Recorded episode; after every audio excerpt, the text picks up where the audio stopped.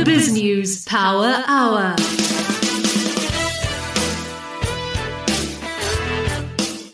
Well, it's lucky number 13, 13th of January. It's Thursday. We have a special for you tonight. Half an hour discussion with Helen Zille about the elections, about the future of the DA, about 2024, and that young man that we featured last night, Chris Pappas, the new mayor of Mgeni.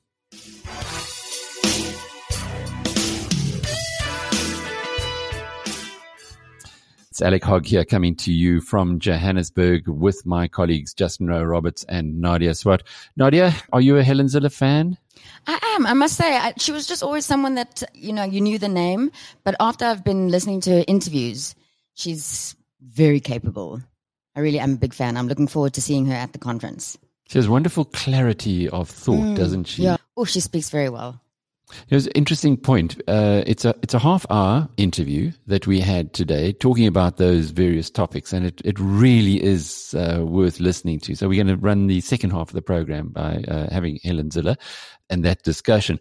But when I looked at it afterwards, I actually didn't have to edit anything out of it, which is most unusual for the work that we do, isn't it, Justin? I mean, sometimes we have to spend I won't say hours, but certainly a, a lot of time to to make the the audio uh, listenable. Exactly, Alec. As much as we would like to think that we're perfect, we're far from it. And uh, editing the audio is just part of uh, the journalism game. So happy to do it, and it it lets um, viewers in, enjoy our work that much more. Indeed. You mentioned the conference, Nadia. That is coming up in uh, just under six weeks' time now, and Helen Zille will be March. our yeah first of March. She'll be our headline act. She'll be presenting or giving us a full hour of her time, and of course, spending the the few days with us. Uh, we've got, I think, last count over 150 people who've booked to come which will make it by, by far the biggest uh, conference we've had. Those who haven't been to the conference before, mm, would you say they're in for a treat? Oh, 100%. And also, I mean, it was Herman Mashaba first conference who spoke first, Mmusi Maimane second conference that spoke first. So it would have been easy to think like, oh, how will you top that with like the first speaker this time? and I really think, yo, it's going to be at least as good. So she's a legend in many ways. I'm looking forward to it. Uh, she's doing incredible things. And it's almost, if you look at the DA as a business and you see the young people that are coming through there, as uh, as I mentioned earlier, Chris Pappas and of course uh, Gordon uh, Hill Lewis, the mayor of Cape Town, some incredible talent that are that are rising uh, to the top. So the business of the DA is is also working real well. We didn't talk much about that. We spoke more about state capture and uh, and the the scandal really of the way that the ANC is deploying judges effectively, putting people into position in the in the constitutional system in South Africa who are going to serve the party first and the nation second. And that's something that uh, she feels very passionate about. And I think after listening to her today, you will feel that way as well. Just to let you know, if you haven't yet booked for the BizNews conference in the Drakensberg, it is from the 1st to the 4th of March, as Nadia said. Go onto the BizNews homepage, biznews.com homepage, and at the top right hand side, you'll see a picture of uh, some people at the conference. Click on that, and it's got all the details. Um, Helen Zille doing the opening address, but there are, well, there's a full soccer team of people who will be sharing with us, including Piet Viljoen, who's the top uh, unit trust manager uh, for the last five years. He'll be there with David Shapiro giving us a investment masterclass and, and, and. So just go and have a look on the site and you'll see that it's uh, a conference that's really not to miss. BrightRock believes that with every change in life comes opportunity and the markets aren't any different. The daily movement in the markets means change for us all, sometimes small, sometimes big. This daily market report is made just for you by BrightRock, the first ever needs matched life insurance that changes as your life changes. Nadia Swart will now bring us up to date with what's going on in the news headlines. Acting Chief Justice Raymond Zondo has heavily criticized Tourism Minister Lindiwe Sisulu's recent, recent opinion piece where she challenged the effectiveness of South Africa's constitution. Zondo called a press conference on Wednesday evening, calling Sisulu's words an unwarranted attack on the rule of law, the judiciary, and black judges in particular. Zondo said it crossed the line and expects further action against her. Sisulu says she is conferring with her legal team over the press conference and has since penned yet another opinion piece in response to some of the criticism she has received, saying she is protected by freedom of speech in the Constitution. The Pretoria High Court has found that South Africa's Administrative Adjudication of Road Traffic Offences Act and the AARTO Amendment Act are unconstitutional. This comes after civil society group, the organization Undoing Tax Abuse, abuse approached the court in October 2021 to declare both the main act and the Amendment Act unconstitutional. In her ruling, Judge Annelie Basson found in favor of AARTO and agreed with the group's position that the legislation unlawfully intrudes upon the exclusive executive and legislative competence of the local and provincial governments envisaged in the Constitution, preventing local and provincial governments from regulating their own affairs. The AARTO system was expected to become fully operational in July 2022, which would include the official introduction of the new traffic demerit system. And Cape Town Mayor Geordin Hill-Lewis says his city formally rejects an application by Eskom to increase the price of electricity by 20.5% in the 2022-2023 financial year. In a letter addressed to Eskom Chief Executive Andre de Ruyter, Hill-Lewis asked that Eskom formally withdraw the application or alternatively revise it to bring the planned increase in line with inflation. He warned that citizens simply cannot afford the planned increase. While Hill-Lewis acknowledged that some of Eskom's inefficiencies have improved under, under de Ruyter, he cautioned that passing the bill on to struggling consumers should not be the default solution and said that several alternative strategies have been suggested to Eskom. Justin, what's been going on in the markets? The JSE All Share Index was up at 75,700. In the currency markets, the rand was largely flat against all the major currencies to 15 Rand 37 cents to the dollar, 21 Rand and 10 cents to the pound, and 17 Rand and 62 cents to the euro. Gold is up at $1,823 an ounce. A Krugerrand will put you back approximately 29,500 Rand. Brent crude is up, trading at $85 a barrel, and the premier cryptocurrency will put you back 670,000 Rand. In the financial news, U.S. consumer prices soared in 2021 by the most in nearly four decades, illustrating red hot inflation that sets the stage for the start of Federal Reserve interest rate hikes as soon as March. The consumer price index climbed 7% in 2021, the largest 12 month gain since June 1982, according to Labor Department data released on Wednesday. The widely followed inflation gauge rose 0.5% from November, exceeding forecasts. Justin, uh, coming up in the program, uh, well, straight after the markets now, we will be hearing from our colleagues at the Financial Times in London, where their calls for Boris Johnson to resign and uh, climate change activists are attacking large PR firms around the world, saying that they're trying to greenwash uh, the views of the public about their clients. In other words, about big corporates. But following that, you had a fascinating interview with Paul Hoffman uh, from accountability now on state capture. Yes, Paul and I go through State Capture Commission Part One. Paul just breaks that down into bite sized chunks. And then lastly, we talk about the implications of the accused, which are likely to be consolidated in that third tranche expected to be released at the end of February. So lots coming up for you in your hour of power this evening. This daily market report was made just for you by BrightRock, the first ever needs matched life insurance that changes as your life changes. Today is Thursday, January 13th, and this is your FT News Briefing. UK Prime Minister Boris Johnson faces calls to resign. The commodities boom now includes nickel, and the plant based food maker Beyond Meat is on short sellers' menu. Plus, climate activists have started to target the world's biggest PR firms. What the activists think these firms are doing is greenwashing the images of those rather brown, dirty firms. We'll discuss the latest tactic. I'm Marc Filippino, and here's the news you need.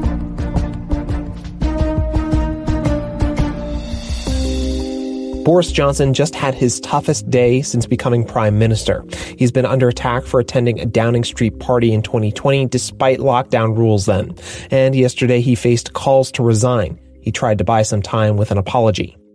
I know the rage with me and with the government I lead when they think that in Downing Street itself the rules are not being properly followed. The FT's George Parker talks about the murky future for the UK Prime Minister. Boris Johnson has apologised, but he's set up an, an independent inquiry into these parties led by a senior civil servant called Sue Gray. Sue Gray will report back probably towards the end of next week, and she's going to basically put out the, all the facts into the public domain. And at that point, I guess politicians, Tory MPs in particular, will have to take a view on whether Boris Johnson's breach of these rules was so egregious that it merits his resignation. I suspect what will happen is that Sue Gray will set out the facts and make some quite sweeping criticisms of the culture in number 10 Downing Street, including the culture of people drinking while at work.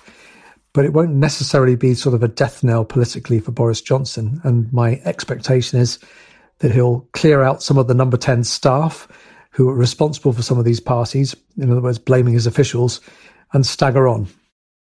So, just out of curiosity, George, is there concern that Johnson admitting that he broke COVID rules will embolden people to say, you know, if the prime minister isn't going to follow COVID protocols, why should I? Yeah, I think that's a real problem. I think the only good thing about that from the government's point of view is that in England, we're getting towards the end, we hope, of the Omicron wave. It's quite likely, I think, that when the current restrictions legally expire on the 26th of January, that they won't be renewed. So that will mark a phase when we start to move into the new era of living with COVID rather than relying on restrictions. But I think the more damaging thing for Boris Johnson is that people can very well remember what they were doing in 2020 when the first lockdowns were in place, when we've heard some very heartrending stories from people, from MPs and from their constituents who were sticking rigidly to the rules, who were seeing loved ones dying in hospitals through a glass pane because they weren't allowed to be in the same room as them, uh, people unable to attend weddings or funerals. I mean, some really heart wrenching stories. And the idea that Boris Johnson was basically having drinks parties with, you know, in this case, 30 or 40 staff who turned up at the event is quite sickening for quite a few people.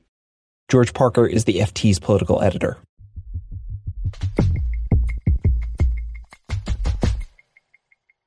Commodities are booming right now. Nickel rose to a 10 year high of nearly $23,000 a ton.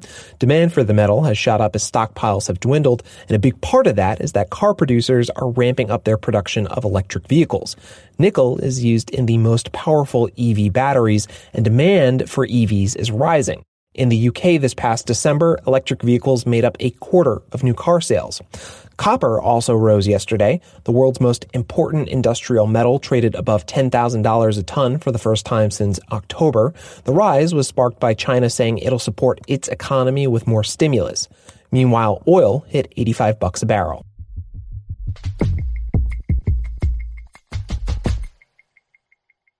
Climate change activists have a new strategy. Now, they're not only targeting companies that pollute, they're also targeting the people who craft their eco friendly messages. They've gone after Edelman, the world's largest PR firm. They've gone after WPP, the giant London based ad holding company and communications group.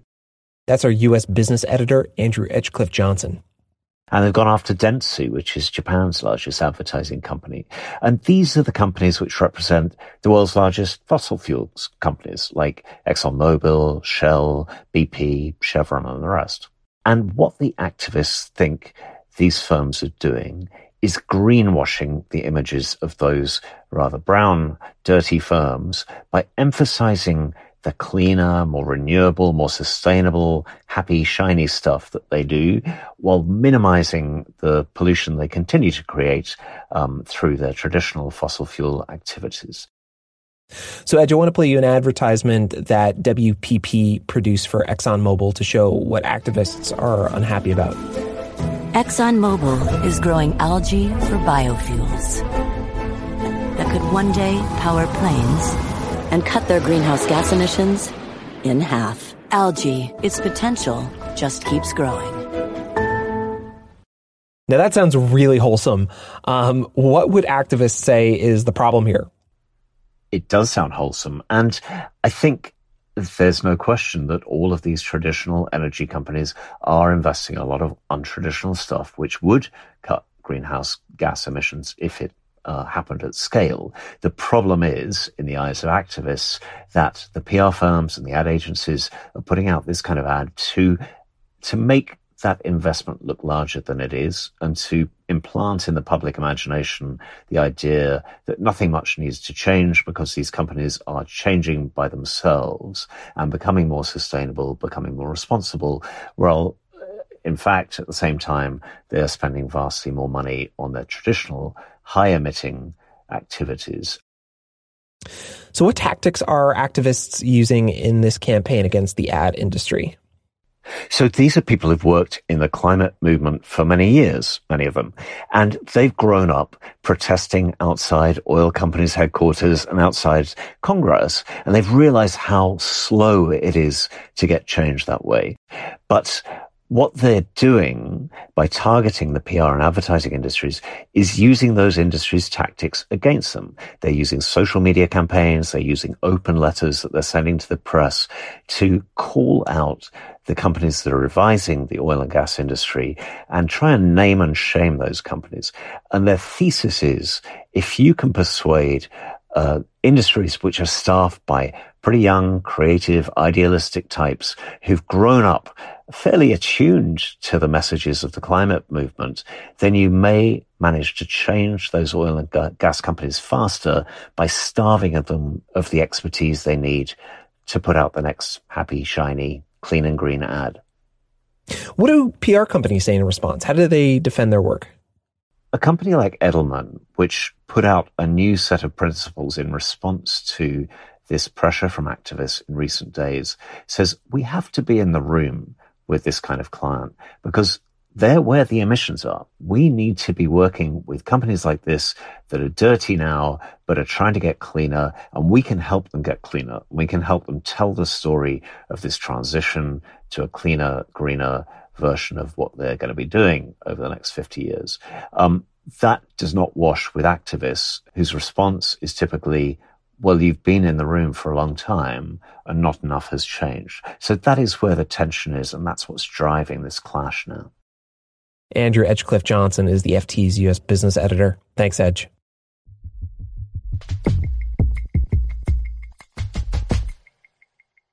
Before we go, Beyond Meat has become a juicy menu item for short sellers. Amid weaker sales and growing skepticism about products for plant-based meats, investors have begun betting against the company. So they make money when the stock goes down. The trouble for Beyond Meat began last fall when the company issued a revenue warning, then reported lower than expected earnings. Beyond Meat's gotten scorched ever since. As of Monday, bearish bets accounted for 42% of Beyond Meat's freely traded shares. It's now one of the most shorted companies on the U.S. stock market. You can read more on all of these stories at FT.com. This has been your daily FT news briefing. Make sure you check back tomorrow for the latest business news.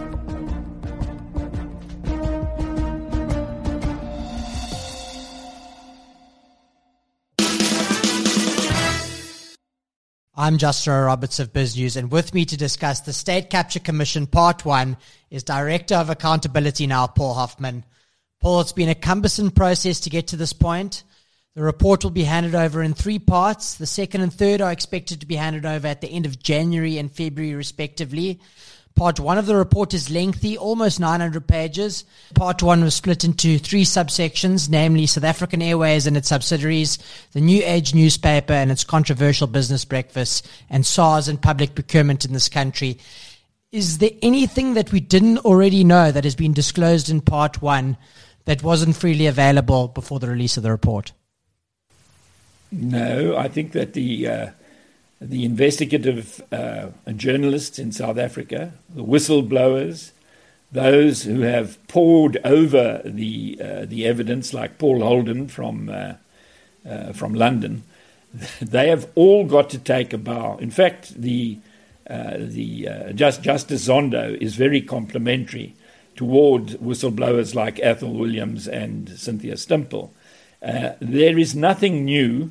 The only thing that is new is that the version of the whistleblowers and the version of the investigative journalists at amaBhungane, Scorpio, News 24, Biz News, Paul O'Sullivan, even, their version is accepted by uh, the, uh, the acting Chief Justice, which is a feather in the cap of their work, and it certainly puts the uh, onus on those fingered to now either uh, man up to what they have done or, which is more likely, to take the findings against them on review and to challenge the um, analysis of the facts that has been made by the Zondo Commission.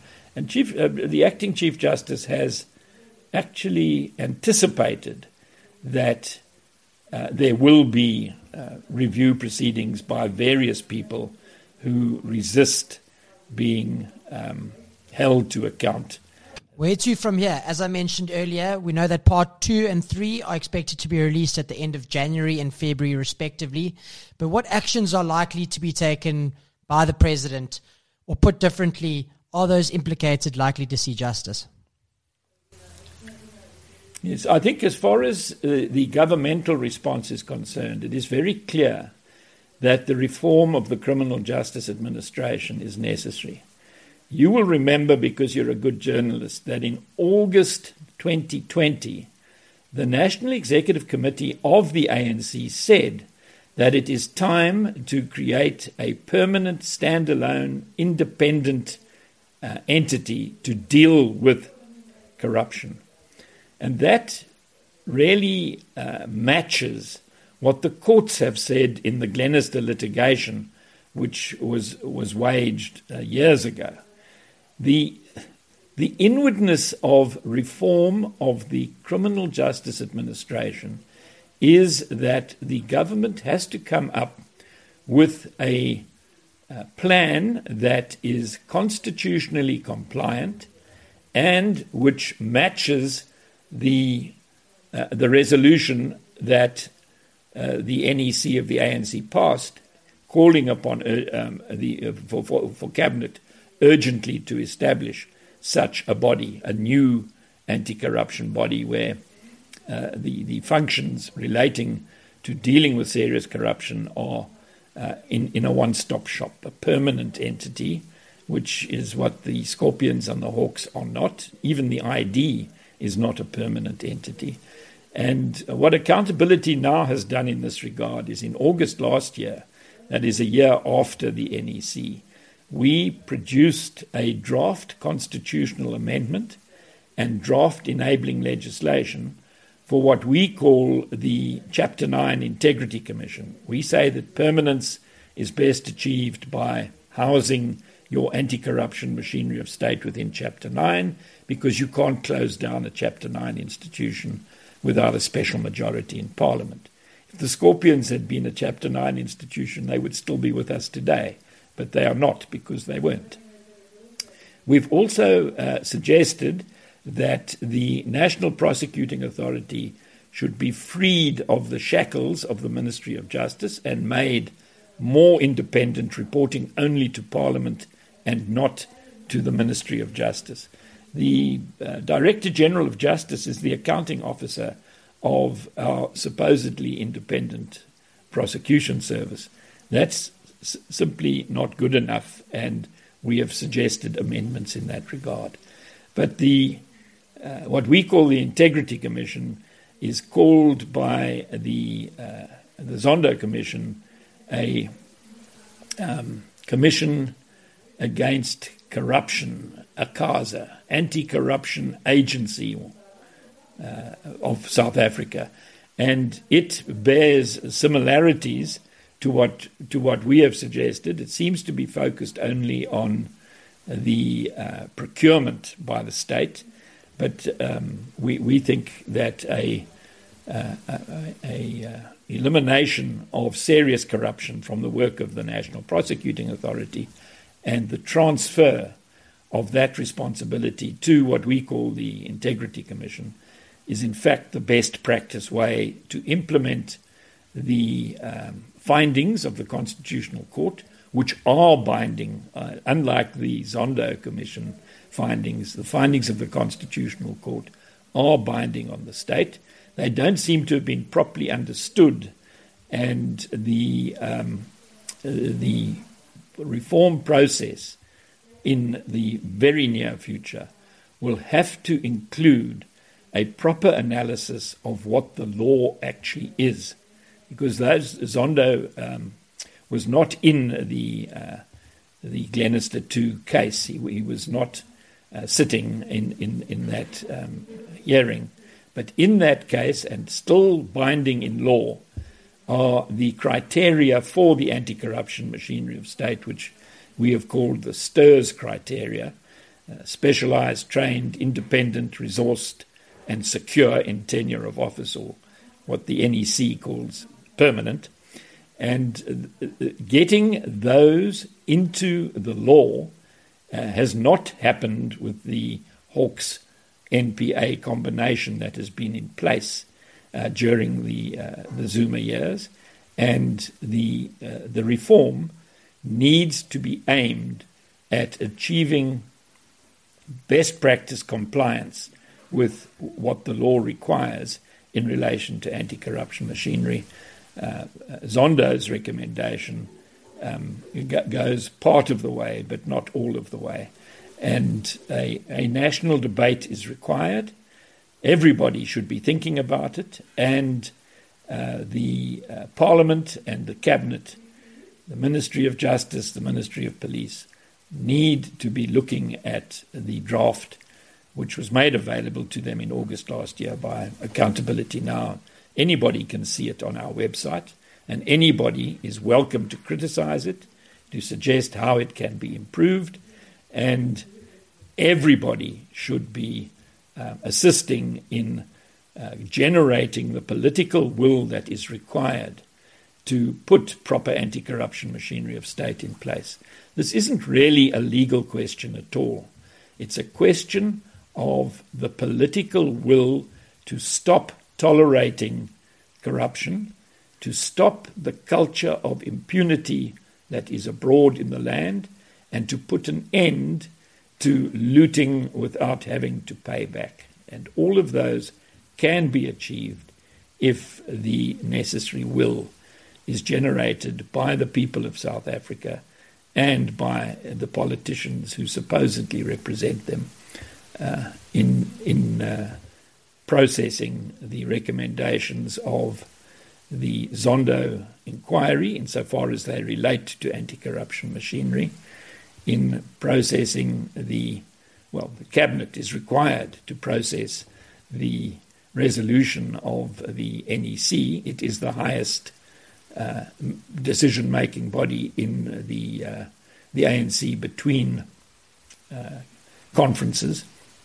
And of course, Parliament has been given the benefit not only of the um, of, of the accountability now draft, but also of an initiative which was started in July last year by the Democratic Alliance, which uh, is not as brave as Accountability Now because it has decided only to seek to reform the investigative machinery for anti corruption work. It has not yet gone as far as accepting that the National Prosecuting Authority is not up to the task and that the prosecutorial functions should also be transferred to the new body. That is what we are uh, contending for in, uh, in the drafts that have been suggested by Accountability Now.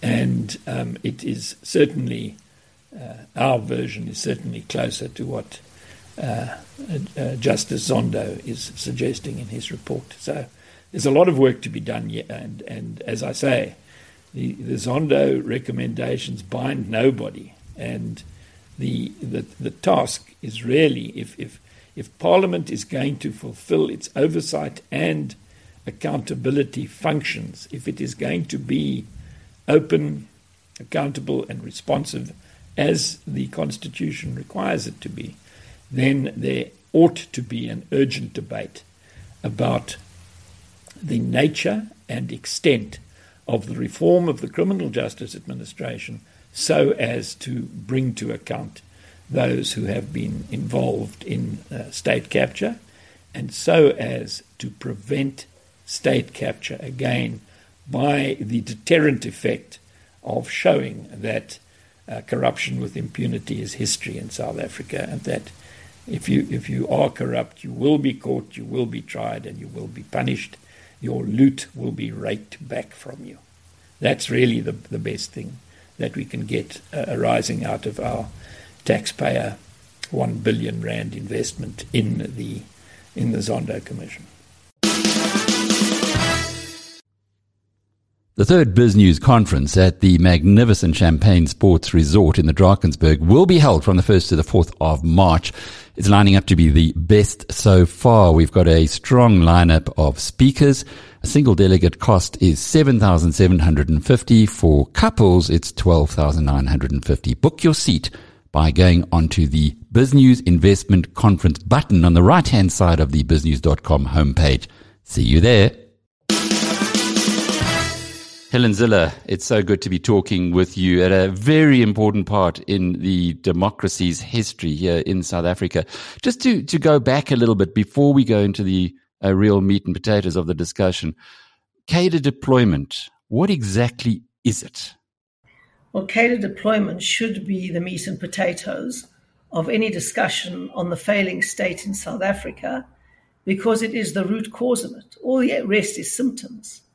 The root cause is this committee in the ANC called the Cadre Deployment Committee. We now know what its composition is very senior members of the ANC, cabinet ministers, and others, chaired by the deputy president, that nominates ANC cadres, loyal ANC cadres, on the basis of the first criteria that they are loyal to the ANC into very senior positions across the state state owned entities, Chapter 9 institutions, the judiciary, right down into the organs of state, down to middle management level.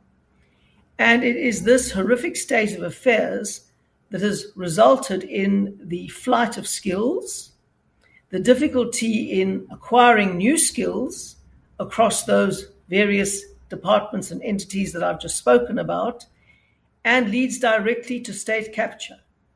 Because the people who are deployed by the ANC know that their loyalty to the ANC comes first. That is the basis on which they're going to keep their jobs. That is the basis on which they're going to advance in their jobs. And when they are told to make sure that certain ANC connected people are preferred for posts, or when they are told to ensure that tenders and contracts reach specific people, they know that they have to keep the ANC happy to stay in their jobs because they are ANC deployees and not appointed for their skills and competence to deliver services to South Africans as a whole. The party comes first. And so that is known as state capture. There is this mad idea that state capture has something to do with the Guptas capturing the procurement process of the state. No, it has something to do with the ANC capturing the state, which should be independent. There's a division between party and state, which has become completely obscured under the ANC. And the mechanism for obscuring that is the ANC's Cadre Deployment Committee.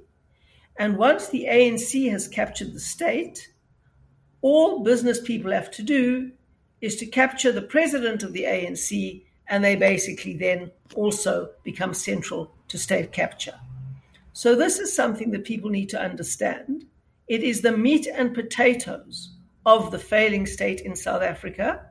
And until cadre deployment is declared unconstitutional, which we hope will emerge out of the third Zondo Commission, and until this evil practice is stopped, and until we have a meritocratic civil service, state failure is going to continue in South Africa. Now, a lot of this has been suspected uh, and, in fact, almost proven in certain areas, but there was dynamite in the Zondo Commission, helped along by one of your colleagues, Dr. Leon Schreiber, who went to great pains to get the minutes of the ANC's cadre deployment uh, committee uh, which uh, I think, as you've said on your Facebook page, Cyril Ramaphosa himself uh, chaired for five years while he was deputy president. Why was it so important to get hold of those minutes? Well, it is very important to get hold of the minutes of that meeting because then you can see exactly what they did, how far their reach was, what criteria they used, which institutions in the state they directly influenced appointments in, what jobs were reserved for ANC cadres, what onuses and obligations were put on ANC cadres, and the extent to which the party captured the state. And we didn't know that for sure. We obviously suspected it, and cadre deployment has been a thing since Nelson Mandela launched that policy in 1997 at the Mahikeng Congress of the ANC.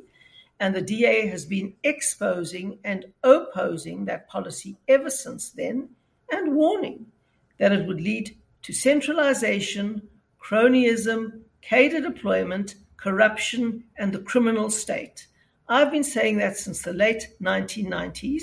That has all come to pass.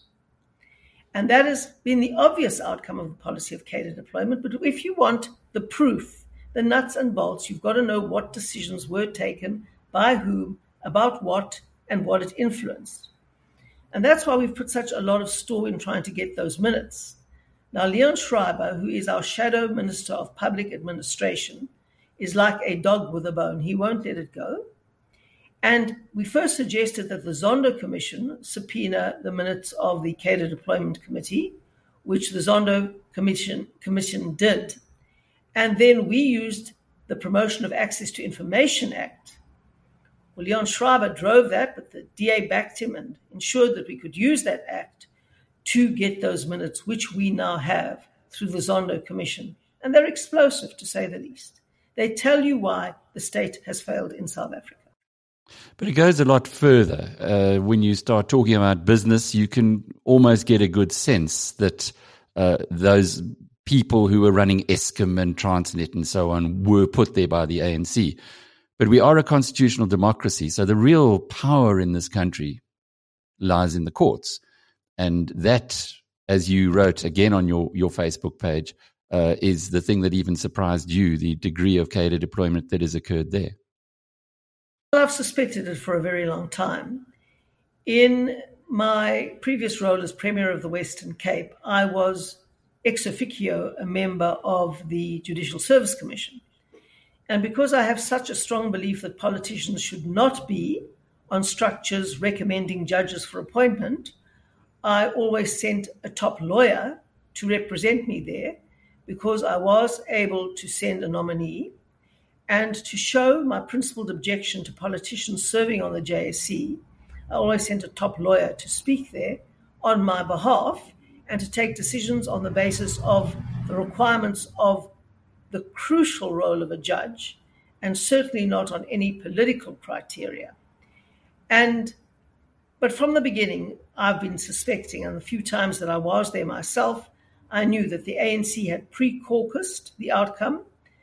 The ANC nominees constituted a majority on the Judicial Service Commission, and it was a foregone conclusion. And ever since, very cynically, I think it was about 10 or 12 years ago, that the ANC manipulated a majority for itself on the Judicial Service Commission, I've said that is another extension of the cadre Deployment Committee.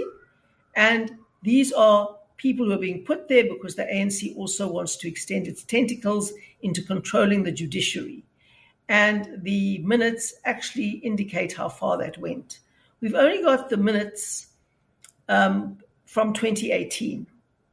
So we've got only a small sliver of the minutes from the time that David Mabuza was the deputy president of the ANC and of the country. However, we are trying now to get the minutes from when Cyril Ramaphosa chaired the Cadre Deployment Committee. And we have absolutely no doubt that it will reflect exactly the same thing, because that practice is entrenched in the ANC and continues to be.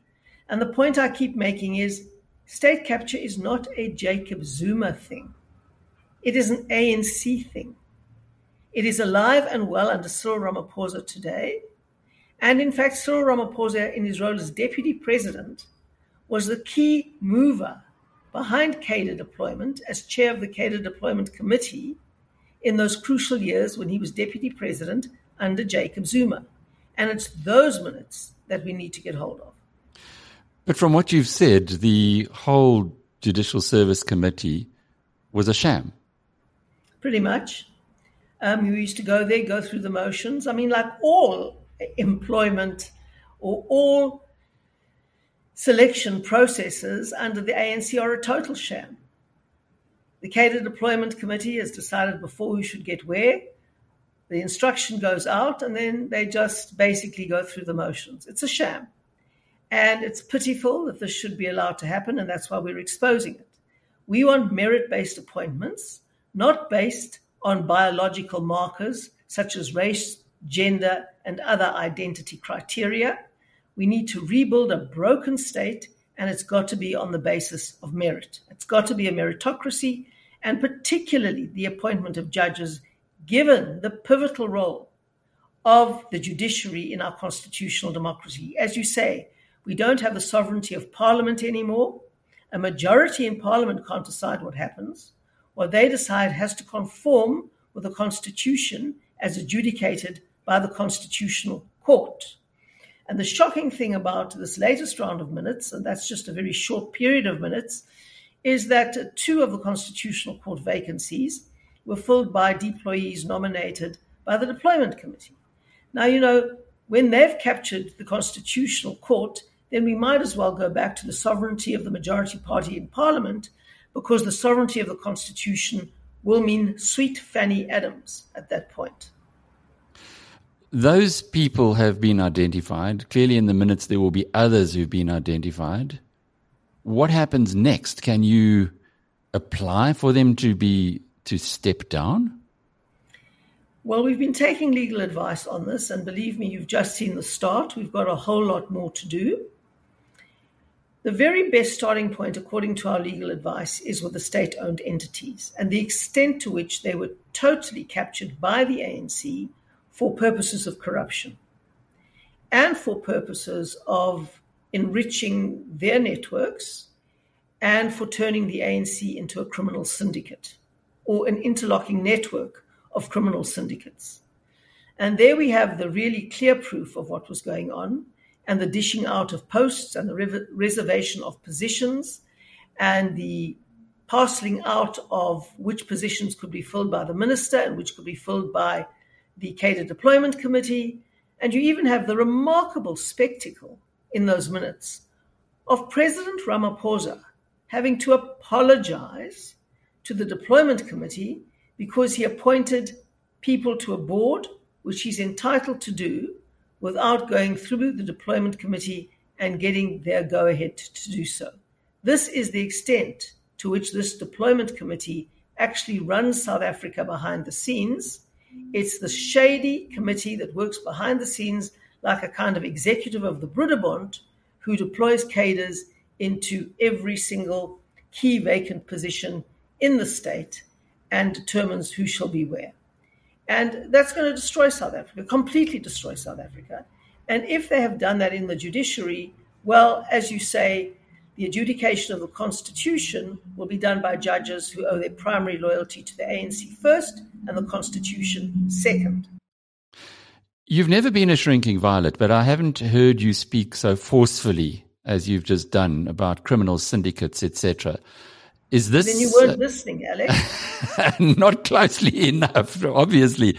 But it, it, you did what you've seen in the minutes and what you've seen from Zondo. Uh, you also said that this surprised even you.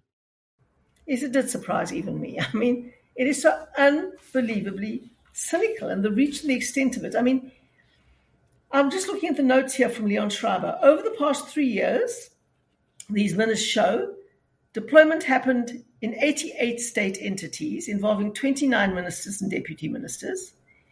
It interfered in the courts, the SOEs, Chapter 9 institutions, government departments across the board, and extended really deep into every department as far as Deputy Director General level.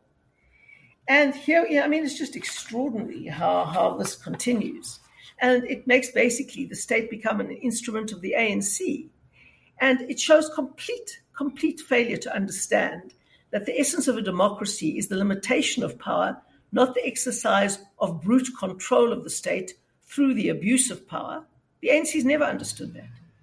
And it is also clear from those minutes that the ANC has never understood what kind of transition we had in 1994. In 1994, we moved away from the sovereignty of Parliament to the sovereignty of the Constitution under the adjudication of the Constitutional Court. That was the big transition that happened in South Africa. Not that the ANC won an election and then could do what it liked, like the National Party could do before it. The sovereignty of the majority in Parliament ended in 1994, and certainly with the adoption of the 1996 Constitution. And today, all over the place, you see presentations being made to the ANC saying it can't be possible that we who have a majority in Parliament can be told by the courts what to do, because they do not understand the difference between parliamentary sovereignty and constitutional sovereignty. And today, 25 years later, they still don't get it. But when they start to get it, the conclusion is we have to control the courts. And this is what these minutes have exposed. The concern that many are uh, voicing now is that with the ANC going below 50% in the last election, and we did have a conversation immediately after the local elections where you pointed out, and it, it came to pass, that none of the opposition parties wanted to ally in any way with the ANC. If that trend continues, then come 2024, we might have a very different situation in South Africa. And the concern is that the ANC will not let that happen. Well, it's highly likely that the ANC will fall below 50% nationally in the next election, and then we're in an entirely new ballgame. An entirely new ballgame. Now, obviously, coalitions are very difficult things, very, very difficult. And unless you have a powerful and strong and stable anchor tenant like the DA, it floats all over the place. And we've had the enormous challenge. I've spent most of the last six to seven weeks in the negotiation process with other parties to establish coalitions in 22 municipalities across South Africa, across, I think, seven provinces in South Africa, which is huge for the opposition. Our reach extends now far beyond the Western Cape, including the major metros except eThekwini or Durban. And with a very narrow margin, also except Nelson Mandela Bay, but that could change any day now. So the DA, along with other parties in coalitions together, are governing 50% of South Africa's economy at least. At least. And that trend will continue, but it's, of course, incredibly dependent on the way we run these coalitions. Now, for the first time, we have a very important coalition agreement which dots the I's and crosses the T's and says what's acceptable and what's unacceptable. And we drew that up based on my experience of running a coalition and on our governance unit's inputs and then with lawyers who helped panel beat that into a good coalition agreement shape. We then took that into coalition negotiations with the other opposition parties across the country. In some places, we have as much as 10 parties, as many as 10 parties in a coalition, which makes it incredibly difficult to manage. So, the next five years at local government level, the big acid test will be how are those coalitions managed? Now, South Africans mustn't be under any illusions. It's not like coalitions in Europe, where there is a tiny ideological difference between the various parties in the coalition. The basics are all settled and they all agree on those basics. They agree on the rule of law. They agree on the supremacy of the Constitution. They agree on a market based economy with social safety nets for the poor. They agree on a range of things which coalition partners in South Africa that replace the ANC do not necessarily agree on. So, coalition management in South Africa is a hugely complex and difficult task. But that is what the voters chose, even though you all know that the DA told them what the consequences might be. But we have to respect the choice of the voters, which we do. And we will do our darndest and our utmost with our coalition partners to make these coalitions work successfully. In some places, we are in minority coalitions. Now, that means that even when all the opposition parties come together, we can't get 50% plus one of the seats in that council. But nor can the ANC, because let's say the EFF holds the balance of power and isn't going with either side, for example. Then we run a minority coalition, which is incredibly vulnerable and incredibly unstable and lives from meeting to meeting of the council. That is not ideal. We are working very hard to turn the city of Johannesburg into a majority coalition, which would involve a 10 party coalition, but stabilize that and see if we can go the full term. The city of Tshwane is currently a majority coalition. Mogale City is a very interesting, stable coalition, but we don't have a majority there yet, so it is a minority coalition. Of course, in Cape Town, we won an outright majority, which was fantastic. And of course, that makes it very easy for us to apply our policies and to go forward. So, South Africa is in a very complex transition phase. We are in the era of coalitions, and our big challenge now, in order to beat the ANC nationally, is to make coalitions work at local level, give it everything we've got, and then take on the ANC in 2024. Is that the strategy for the next two and a half or less than two and a half years now until the next national election? Well, yes. I mean, I, am not revealing any state secrets here or any DA secrets here or any coalition secrets here. That is obvious to any political observer in South Africa. The ANC fell under 50% for the very first time nationally in these local government elections. I don't think they can regroup and recover. On the contrary, the tension is going to get bigger and bigger and the splits deeper and deeper. If anybody saw what Lindiwe Sisulu recently wrote in her attack on the Constitution and the Constitutional Court, you will see that she was once the compromise candidate between Jacob Zuma and Cyril Ramaphosa. She's now clearly located in the RET faction of the ANC, judging by the article that she wrote. And the tensions are just going to get bigger and bigger in the ANC. So, of course, our job is to establish stable coalition that, that can go the distance. And no one understands how hard that is.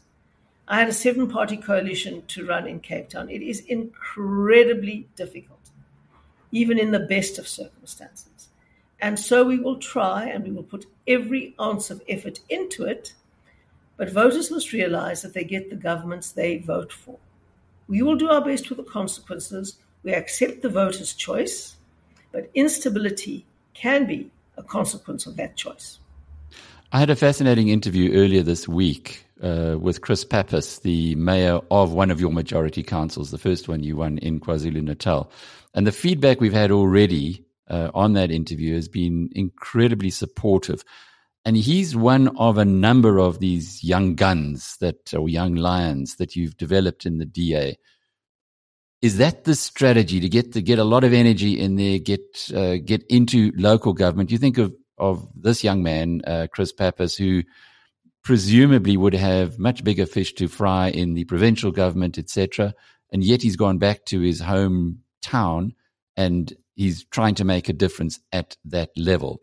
Is that what you're engendering, or, or perhaps you can just give us some more insight into the thinking? Well, the DA wants to attract young talent from across the board in South Africa. And Chris Pappas is a great talent. There's no question about it. And we are delighted that young people who are so full of energy, vision, excitement, and of course, he's completely fluent at speaking Zulu, unlike me with my learned at great cost Xhosa, which is still very rudimentary compared to his absolutely fluent Zulu, his relationship with the local community, his um, persona, obviously those are the people that we're trying to attract. You know, we have Geordin Hill-Lewis, the youngest ever mayor of the city of Cape Town. And so these are young talents that have been in the party for a long time. And we have learned not to parachute people in. We have learned that people must grow through the ranks of the party and prove themselves as they do so. And here are two very clear examples of people who've done so. And we've given them a chance in the case of these two not because they're white males, perhaps despite the fact that they're white males, but it's because the DA looks for talent and doesn't look for identity markers. We've learned that very hard lesson as well. We're going to put people who are really outstanding into key positions, and we're going to show the DA difference. We obviously want to be diverse.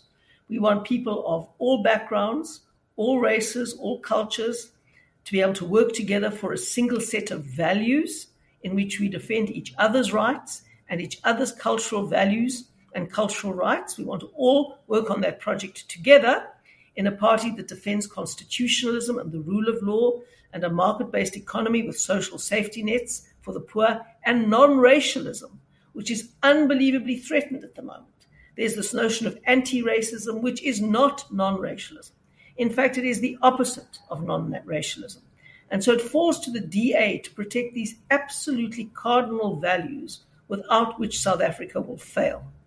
And we're looking for people across the board, but especially the youngsters, who are passionately committed to their future in South Africa and to defending these values, to become part of our organization, to grow with it, not to seek to leapfrog right to the top for any reason other than their incredible talent and ability, and then to give them all the opportunities that we can, support them very much where we can, and let them shine. And that is what Chris Pappas is doing. In the book, in your most recent book that you wrote, uh, you you had quite a um, depressing feeling about where we were as a country. Has it lightened? Has your mood lightened since the local elections, and now looking forward to the potential of a change in government in South Africa in 2024? Well, I'm in for the very long haul. You know, um, my first book was called my autobiography when I thought I was going to retire was called Not Without a Fight, and I absolutely mean that. And politics is only for people who can stay the long haul. It's not for people who get bored quickly, and it's not for people who are sensitive and get easily slighted and start sulking. If you're going to do that, you must choose another profession or another job. And so I've always been an optimist about South Africa. I think there is too much that we have in this country to allow it to fail. And I think enough people realize that.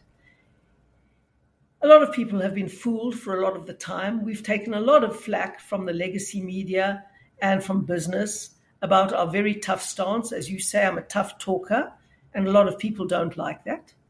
But I'm quite happy that in the future, when people look back, they might see that some of the most controversial things that I've said, that were controversial in the time and place that I said them, needed to be said, were truthful and that the debates that were unleashed by them were critical to getting South Africa on the right course. Now, I'm not the only one. I just happen to be one of the people that catches the most flack. I mean, many other people can say exactly the same thing, and they'll get by without any kind of whisper. If I say it, all hell breaks loose, which is fine by me. I take it as a kind of compliment, actually. But I'm not going to keep quiet because everybody gets upset with what I'm saying. And people say, no, I mustn't say it in this way, and I mustn't raise this, and I mustn't do that. I'm a straight talker. That's who I am. That is what I believe South Africa needs, and that is what they'll get from the DA. But has your mood lightened? Yeah, I think it has. You know, we have even got now more governments than we had in 2016, which was supposed to be our fantastic, spectacular breakthrough election. We have 12 outright governments with outright majorities and 22 coalitions. I'm now with some very, very good partners in other parties in a joint committee that is responsible for managing those coalitions. We sat at, until very, very late last night, strategizing how we would manage the voting for the committee chairs in Johannesburg today to make sure that the coalition would win. And it, it's a job that really excites me, it challenges me. And when I've got a lot of very big challenges to face and to surmount, that's when I'm at my happiest and my most optimistic. Well, thanks for being with us today, Thursday, the 13th of January. Just to remind you that uh, tomorrow night we've got Carrie's Corner on FMR and uh, no broadcast on High FM. We'll be back again, the Biz News team, with the Power Hour as per usual on Monday. Until then, cheerio.